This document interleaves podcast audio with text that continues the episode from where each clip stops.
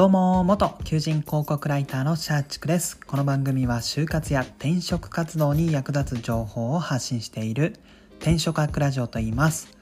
今回の放送テーマは仕事での失敗談、言ったと伝わったは違ったという話をしたいと思います。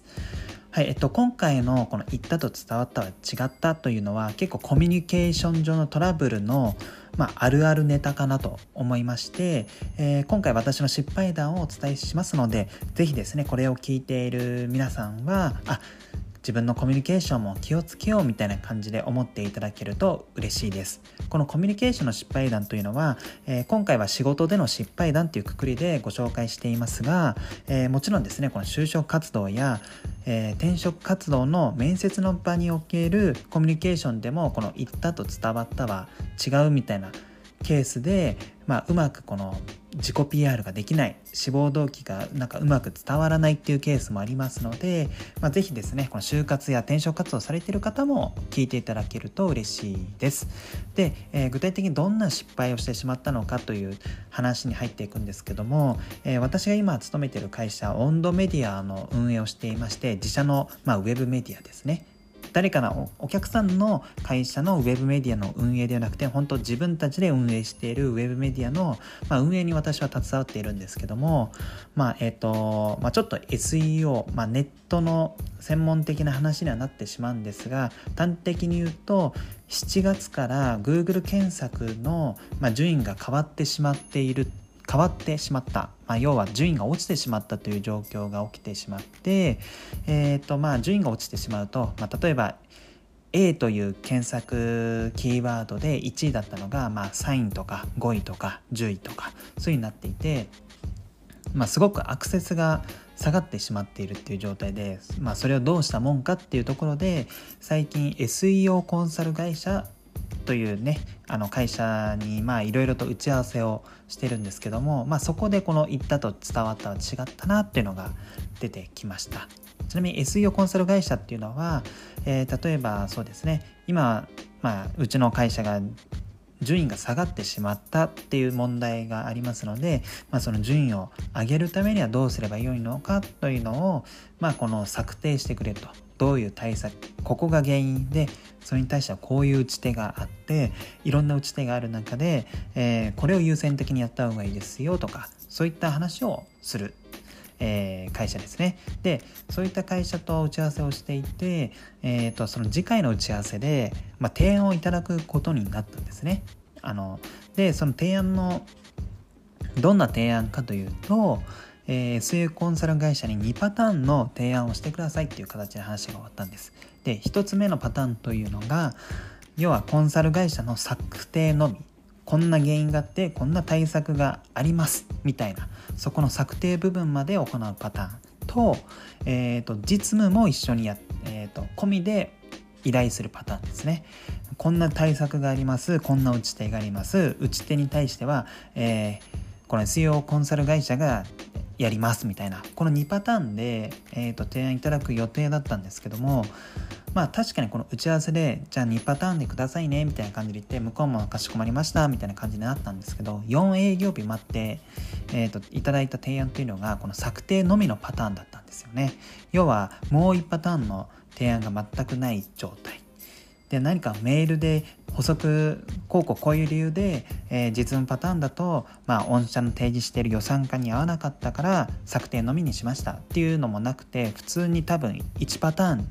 で提出すればよいみたいな認識の感じで、まあ、資料を共有してもらった状態で、まあ、これで何でしょうね、まあ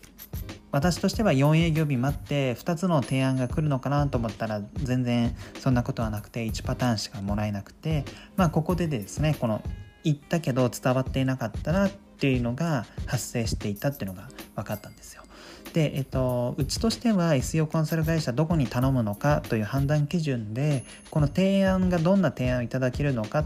というので、まあ、よしあしをつけようと思っていたので、結構困っちゃうんですよね。この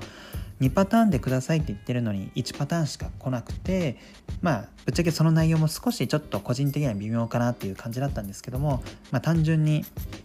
欲しい提案がなかったので、結構選定の時に困ってしまうんですよね。でこういうのって結構本当に今回の打ち合わせ エスイーオー コンサル会社の打ち合わせに限らずですね、この言ったけど相手に伝わってなくて、なんか相手がやってくれた内容というのがなんかちょっとずれてるみたいな、そういうのってあったりするわけですよ。えー、例えば私も副業で私もっていうか私は副業で、えーとまあ、自分でメディア運営しているんですけども、まあ、ブログ運営ですね、まあ、外注ライターさんにこんな記事を書いてくださいで、やり方はこうです、えー、方向性はこうですみたいな感じで伝わっ、えーと書いているもののメールで共有したものの、結構このアウトプットが変わっなんか違かったりとか、それに至るそのプロセスにおけるその行動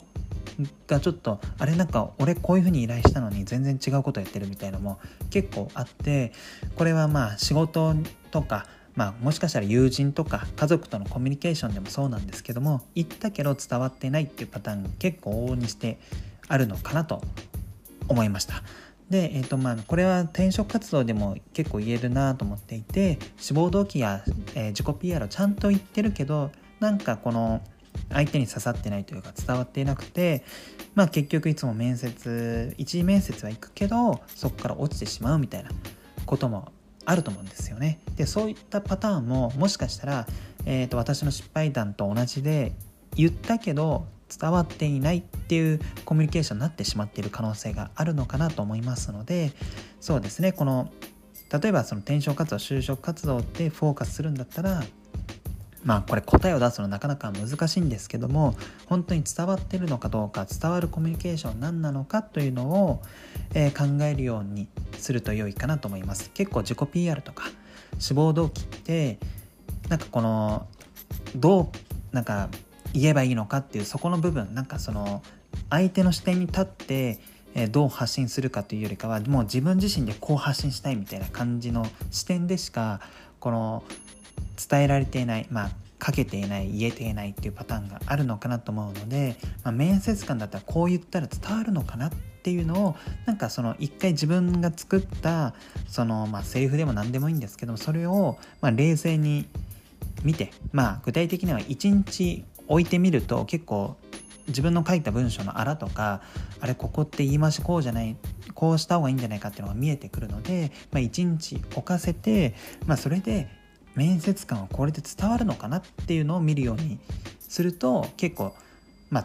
うまくいくのかなと思います。まあ、少なくともこの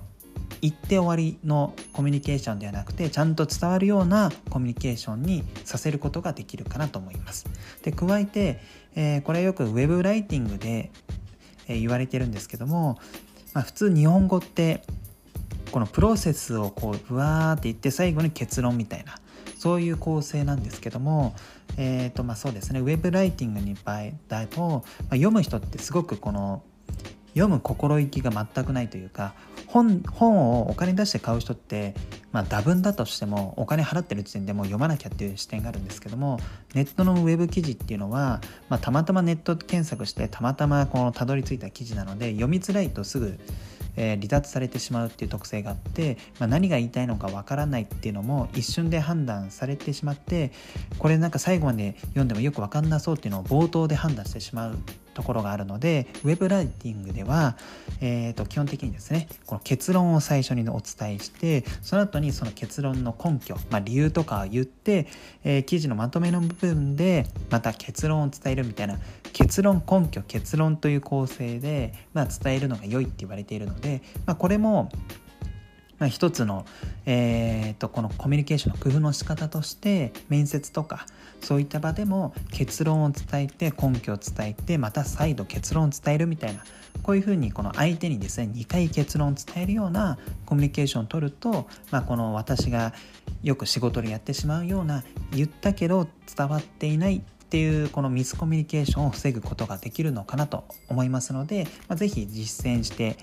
えー、見ると良いかなと思います。私自身もちょっとこの打ち合わせの失敗を踏まえて、まあ、そういったいうふうにですね、この相手にしてもらいたいことを、まあ、にど伝える、まあ、最初にこうこういうふうにしてください、なぜならうちはこうこうこういう理由でその提案が欲しいから、だからこういうのをしてくださいねみたいな、結論根拠結論のまあ型をですね、えー、当てはめて伝えようかなと思います。加えて、えーと、今はこの就活とか面接に使える、まあ、そのアドバイスだったんですけども、えーと、この会社の打ち合わせにおける今回の失敗談を踏まえると、まあ、個人的には、えーと、次回以降ですね、この何か相手にアクション し, してもらいたいっていうのが決まったら、その旨を打ち合わせの相手にですね、まあ、メールでこの議事録じゃないですけど、こうこうこういう理由で、えー 御, えー、御社にはこれをやってもらうっていうのを送ろうかなと個人的には思いました。これはまあ、まあ、こと会社で打ち合わせをやるっていう人がですね、まあ、ミスコミュニケーションしたくないっていうパターンはそれをやってみると良いかなと思います。えー、私自身はちょっと正直今までこの打ち合わせで最後の取り決めに関しては打ち合わせで終わっていたので、まあ、結構そこで口頭ベースのやり取りでなんか意思疎通が図れていなかったのかなと思いましたので、打ち合わせに関する対策としては、まあ、次回アクションが決まったら相手にその内容をメールで共有しようかなと思います。まあ、当たり前っちゃ当たり前なんですけどね。はい、えー、本日の放送は以上となります。えーと、話をまとめると、コミュニケーション上では言ったけど伝わっていないということが多々あります。その結果、えー、自分が望んだ行動を相手がやってくれない、まあ、やったとしてもちょっとずれてるっていう可能性があったりします。ですので、コミュニケーション、相手には、えー、この何かを言ったとか書いたとかそこで終わらせるんじゃなくて、ちゃんと伝わっているのかどうかというところまで、えー、考えて話すようにすると良いかなと思います。えー、例えば面接においては結論、根拠、結論みたいな、こういう構成だと結構相手に伝わるコミュニケーションになるのかなと思いますので、実践してみると良いと思います。はい、最後までご視聴いただきありがとうございます。あなたの就職活動、そして転職活動の成功を祈りつつ、今日はこの辺で、また明日。